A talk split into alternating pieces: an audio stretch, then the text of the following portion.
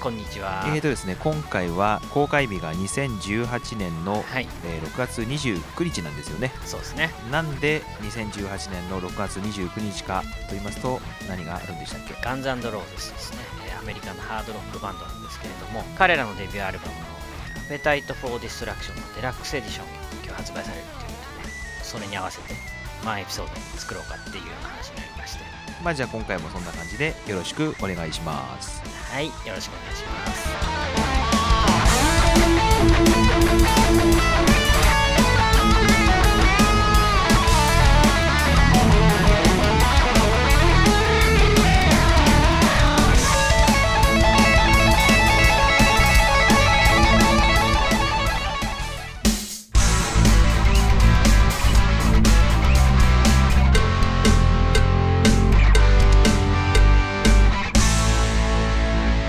というわけで、えー今回は Guns N' Roses の Appetite for Destruction についての話なんですよね。そうですね。 Appetite for Destruction のね、話を中心にガンズについて話しましょうぐらい、まあそんな感じで進めていこうかな。そうだね、まあそうですよね意。外なことに今回リマスターされるのは87年のオリジナル版発売以来初めてなんですよねなるほど。バンドとかアルバムの立ち位置やアルバムセールスなんか考えるとこの30年の間に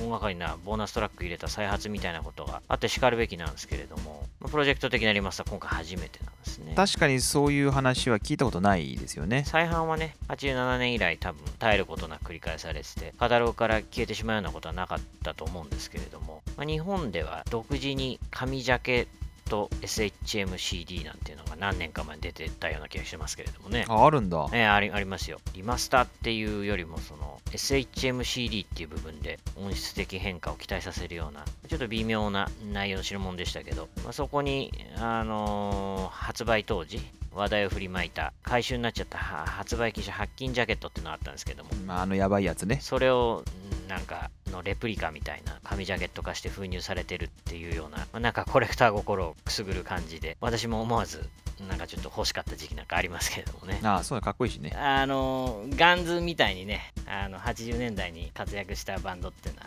大体ね2000年代に入るぐらいですかねちょうど音楽の聴き方が変わってきたぐらいの頃から CD とかあのソフトから音源ファイル中心になり始めた頃にみんな音源リマスターって大体済ませてるんですけども元リクルとかその頃にリマスターに乗じてボーナストラックを追加してリマスターの版を出してるんですけれども、まあ、中にはねあの20周年やってでなんか結構最近去年とか30周年にってまあなんか2周目に入ってるようなバンドもいたりしまして、まあ、80年代って言ってもまあもうね結構最近って感じありますけどもう2000年代も20年ぐらい経ちますからアニバーサリー的タイミングがまあ2周目になるような時期なんですねまあガンズのアルバムも30年ぐらい経ってますからね。87年ってことは正確には31年ですよ、ね。そうなんですよ。ガンズのアペタイトって87年のアルバムっていうことは去年？うん。ぴったり30年の時に今回みたいなリマスターやった方がいいんじゃないかなって個人的には思うんですけれども、まあちなみに5年ぐらい前ですかね25周年の迎えそうな時にそういえばガンズってデラックスエディションとかリマスターやらないなとかそろそろアペタイト25周年だから、まあ、そういうのないのかななんて軽くね公式ステートメントみたいな楽しみにしてた時期もあったんですけれどもね。だからその31年ですから中途半端ってことでオンラインの通販サイトなんか見ても30周年みたいな記述とかはないですよね。嘘になってしまいますからね。その資料資料的に言えばね。うんそうよね。だ。まあ実質その売れてそのビデオとか流れて話題になったっていうのは、まあ、88年なんで。うん。で30周年っつってもまあ差し支えないっちゃ差し支えないと思うんですけどもアルバムが出てね話題になるって必ずラグがありますからね時期にねこの間にそのガンズのあの鉄砲のロゴに銀色のバッグのベスト版みたいなのありますよね。あれがちょうどだから2000年代ぐらいだったと思うんですけれどもその初頭ぐらいに他のバンドのあのバックカタログリマスターしてる時に、まあ、ガンズの話題作りっていうのが多分そのベスト版とかあとあれですよね。全盛期のあのライブ音源編集したライブ版の発売みたいなのやってましたよね。ライブ版とかってああったんだ。えー確かね。ライブエラー8793とかそんな感じだったと思うんですけど。はいはいはい。私も一時期持ってましたけどその時はね結構貴重なライブ音源も入ってるってことでなかなか興味深く楽しみに聞いた記憶がありますけどね。うん。彼らの場合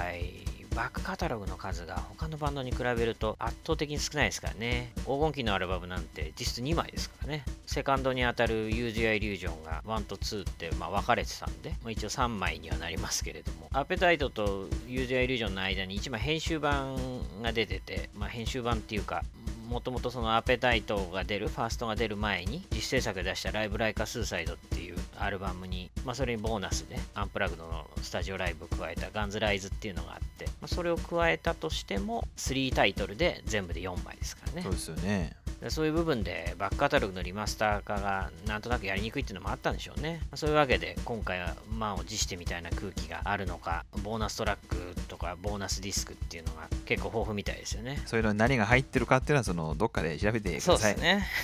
すね。うんあんまりねそういうことに興味はないですからね、それよりもあれですよね。あのアルバムっていう話ですよね。私、そのちらって見た感じだと、あのアルバムから外れたシングル曲とか B 面曲とかアウトテイクのブートレックとかまで追求したような人間からするとそこまで目新しいのはねないかもしれないですね。あの音質とかまあ良くなってるんでしょうけど。まあそういうことよりもガンズの衝撃度っていうか当時のロックシーンもっと細かく言えば、彼らの土壌であるハードロックメタルシーンですねにおけるこう位置づけとか、うん。そういうことをまあ強調したいですかね我々はね。まああっさり言えばガンズっていうのはどういったバンドだったんですかね。そうですねあの若干誤解を受けることを承知で言うとですねオルタナティブバンドの先駆けっていうのが言い方ですね。オルタナティブっていうのはあの90年代の初頭の、まあ、グランジのバンド群の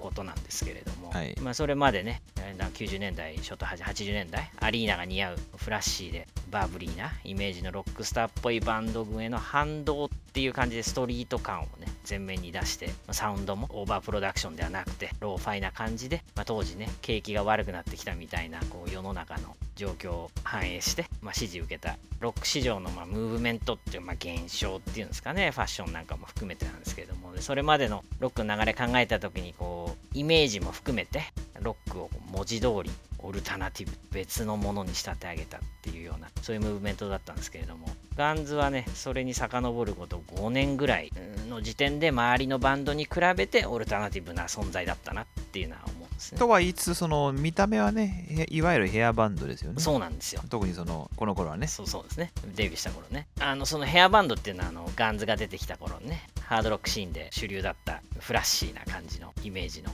うんビデオ映えしてサウンドが心地よくヘビーで、まあ、そういうバンド群うんまあガンズもね、それに習って、イメージはそういう感じ。っていうか、まあ多分、あれでしょうね、レコード会社とか、あの、まあその事務所とかが、その安全牌っていうか、当時その主流だった流れの中で極端に浮かないようにっていう配慮で、えーそれでまあポップメタル的な出方をしたんだと思うんですけれどもね。うんサウンドの方に目向けると生っぽいプロダクションとか特にギターですね。まあ私ちょっとギター弾くんでどうしてもねギターに耳がいってしまうんですけど当時主流だったあの改造マーシャルに改造アンプっていうようなそういうクリーンな歪みっていうんですかこうディストーションのこう深い歪みっていう感じとは随分違った感じの音でフレーズの作り方なんかも全然違うのが聞けて当時よくあったねあの和音の間にこう低音源をずんずん響かせるそのハードロックのギターリフみたいなのはほとんどないですね、うん。かといってねひたすら古臭いわけでもなくてモダンな要素も意識してっていうような感じで。でもまあ全体的にはヴィンテージな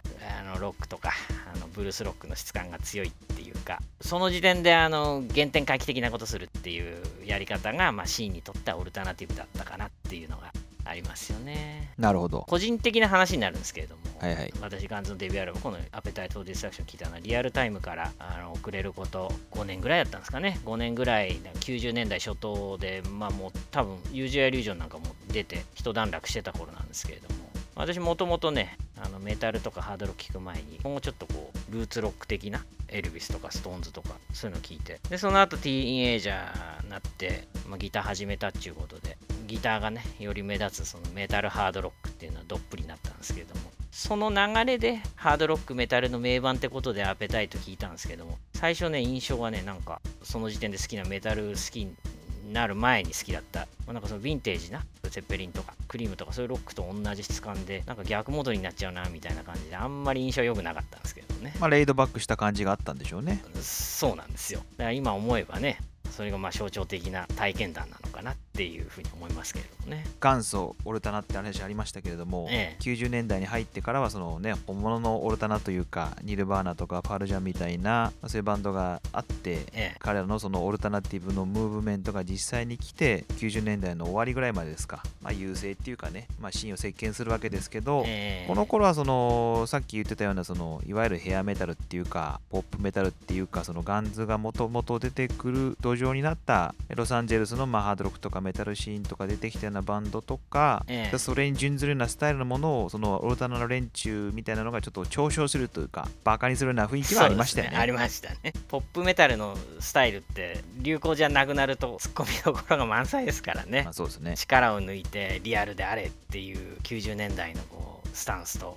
ファンタジーをね売り物にするポップメタルっていうのはもう真逆ですから、まあ、素材としては叩きやすかったっていうのはあるんでしょうね。うんまあ、あとちょっと極端で、ええ。カット T シャツっていうそのポップメタルの連中が着ていたわざと切った T シャツがあったんですけど歌ってるたりするうちにボロボロになって最後はね裸みたいなねありましたね ビデオ V ってね。あのウィンガーのマダレンのねビデオですよね。どんどんね T シャツがこうまあ破れてあの布布みたいになっちゃうんですよね。そうそうそうそうそう。露出露出度高くなって女性ファン狂気みたいな感じですよね。結構バカにされてましたよね。そうなんですよ。やりすぎみたいなところありましたからね。まあねちょっといい叩きの材料になっちゃいましたね。そうなんですよ。だけどやっぱガンズはそういう風なところから出ているのに嘲笑の対象になったりしなかったですよね。そうですね。やっぱりポップで後にね嘲笑の対象になるような格好して真の主流に適合しつつも硬派なねイメージをうまくキープしてたんでしょうねサウンドが他と違って本物っぽかったっていうのもあるだろうし、うん。ポップメタルが流行にならなってる頃からガンズ悪く言う空気っていうのはあんまりなかった気がしますよね。リアルタイムの頃からね。ポップメタルその全盛時もあの硬派なそういうスラッシュメタルとか売れ線のポイズンとかそういうバンドをこうポーザーとかって言って揶揄してましたからね。でガンズは一貫してそのポップで一般大衆に sell out したインチキロック野郎みたいなこき下ろされ方はしてない気がしますよね。ただまあ属性っていうか出どころっていうのは紛れもなくポップメタルだったと思うんですよね。雑誌のピンナップの感じなんか見ても。特にボーカルのねアクセルとかデビューの頃はメイクも濃いしギタリストのスラッシュなんていうのもガンズ入る前にポイズンのオーディション受けたなんて話も聞いてますしね。ローカルバンド時代の話みたいですけどね。ただ個人的にそういうこととは別に、別論で、ガンズ自体は LA メタルではないと思うんですよね。今回のアルバム再発にあたって LA メタルバンドであるっていうような印象を受ける紹介のされ方をしてるのを見かける気がするんですけれどもガンズを LA メタルっていうのはちょっと抵抗がありますよね。 roots-oriented な独自のサウンド云々っていう部分でもそうなんですけれどもそれよりも彼らデビューした87年っていうのは LA メタルのムーブメント自体終わってたと思うんですよね。LA メタルっていうのは、まあ、83年にクワイエット・ライオットぐらいから、まあ、85年ぐらいまでの現象ででラットのInvasion of Your Privacy とかドッケンの Under Lock and Key とかモトリーの Theatre of Pain が出た。85年で頂点極めてあとは尻すぼみになってったと思うんですよね。ポイズンのファーストが86年で、まあ、このガンズのファースト87年で。でその頃はもうキールとかブラックンブルーとかラフカットとかクワイト・ライオットあたりの LA メタル第1波のバンドっていうのはセールスで苦戦したりバンド内がガタつき始めててでそういうことを考えるともう LA メタルバブルっていうのも弾けててでまあ次なる一手を求められてた時期ってまあ87年ってそういう空気だったんですよね。だからガンズを送り出す側も当時のまあそう LA メタルの流れのありうのイメージででもちょっと毛色の違うバンドでポスト LA メタルみたいなそういう扱いだったんじゃないですかね。だからその後のいろんな意味でのまあが独尊のそのモンスターバンドぶりっていうのはまあ、本人たちも含めてね予測できてなかったんじゃないかと思いますよね。でこのガンズが出たぐらいからラットとかボンジョビとかモトリークルーとかそういうなんかこう売れるロックのひな形みたいのが出来上がったっていう感覚はありますよね。そうですね、まあ80年代後半に差し掛かって売れるロックバンドの方法論が蓄積されてさっき言ったラットとかボンジョビとかで、まあ、ハードロックはいい商売になるって踏んだ各レコード会社、まあ、半ば作為的にというかさそうですね作為的に売り出すようなバンドが増え始めたっていうかローカルバンドの方もすごくそういうことを多分意識してた、うんラットも出たしモトリーも出たしボンジョビはもう全米ナンバーワン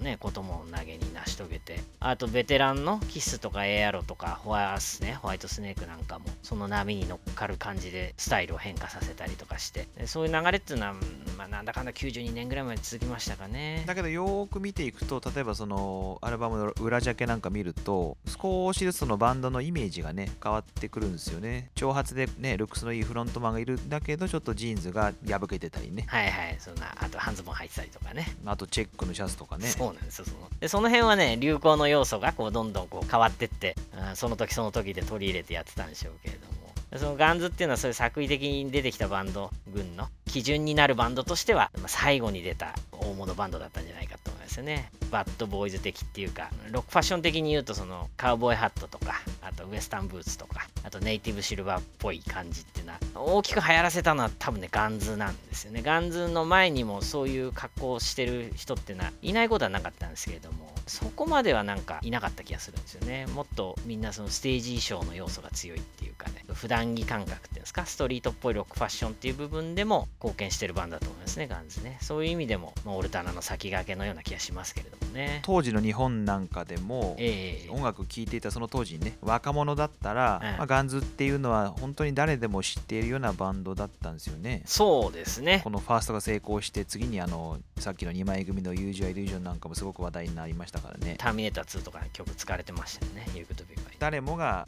ガンズを知っているような状況というのがあって、まあ、今ちょっと一つ思い出すことがありまして、はいはいはいあのレコード大賞だったかちょっと違うそれに類似したものかちょっと正確ではないんですけど、はいはい。賞みたい日本の賞みたいのをいあのガンズのユージュア・イリュージョンが受賞して多分91年だったんじゃないかと思いますけどそのアクセルボーカルのアクセル・ローズがその何かのトロフィーを持ってそのビデオのコメントを流してるみたいのを僕リアルタイムで当時見た記憶あるんですよね。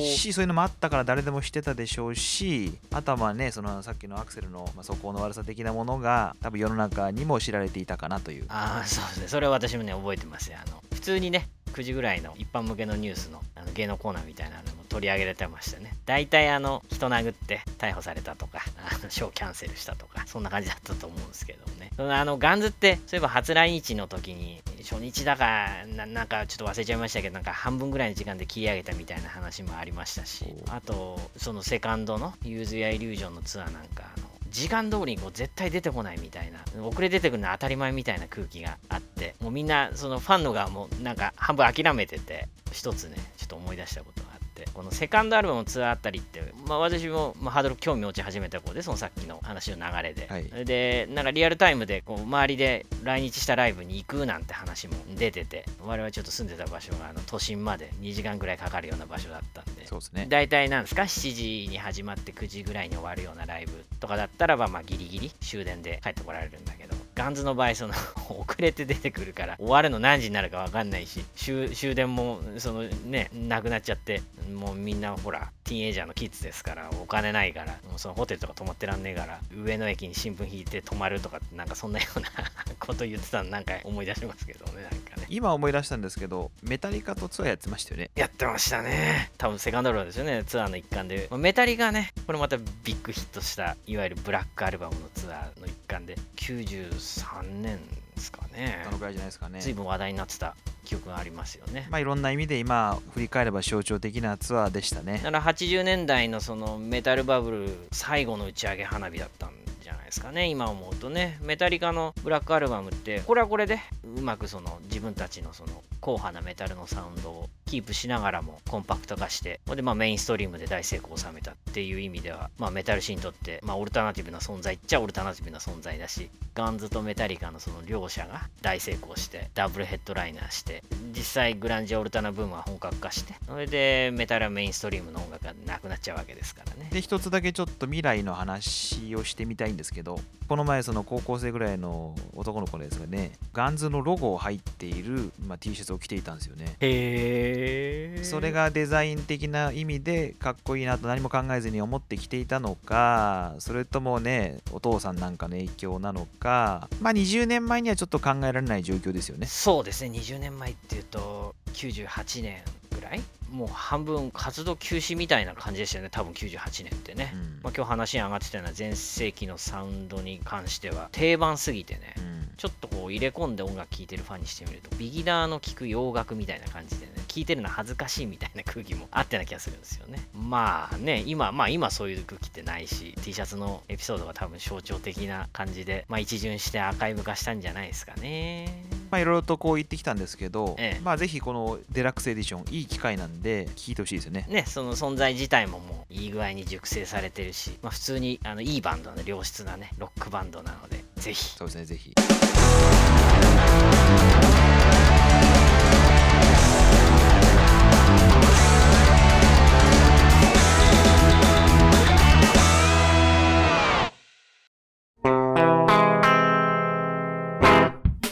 ということで今回からですねエンディングコーナーを設けようと思いましたそうですね。で一応内容についてごちゃごちゃ言わないと言ったんですけど、まあ、それはちょっと理由があって、ええ。一応予定ではなんかレビューを書くかもしれないんだよね、えそうですね。ブログとかにね。あの今回締めとして。ガンズアペタイトで個人的に好きな曲ってありますか？私は2曲目ですかね。It's So Easy ですね。私なんかはやっぱりあの「Welcome to the Jungle」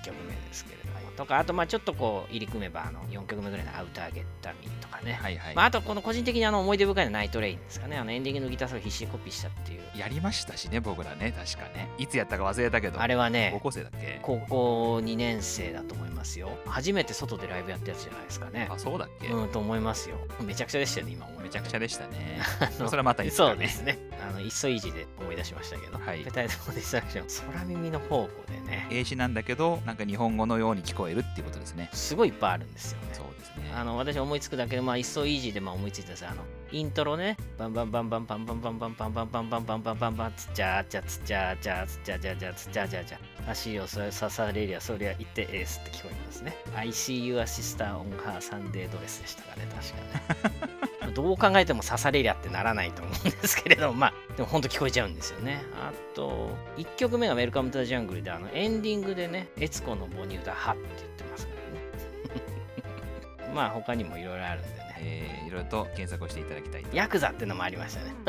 まあそんな感じで、ええ。あのまたいつあるかは変わりませんけれども、まあ、知らない限りはそうですね。皆さんまたお会いしましょう。はい。ということでどうもありがとうございました。はいどうもありがとうございました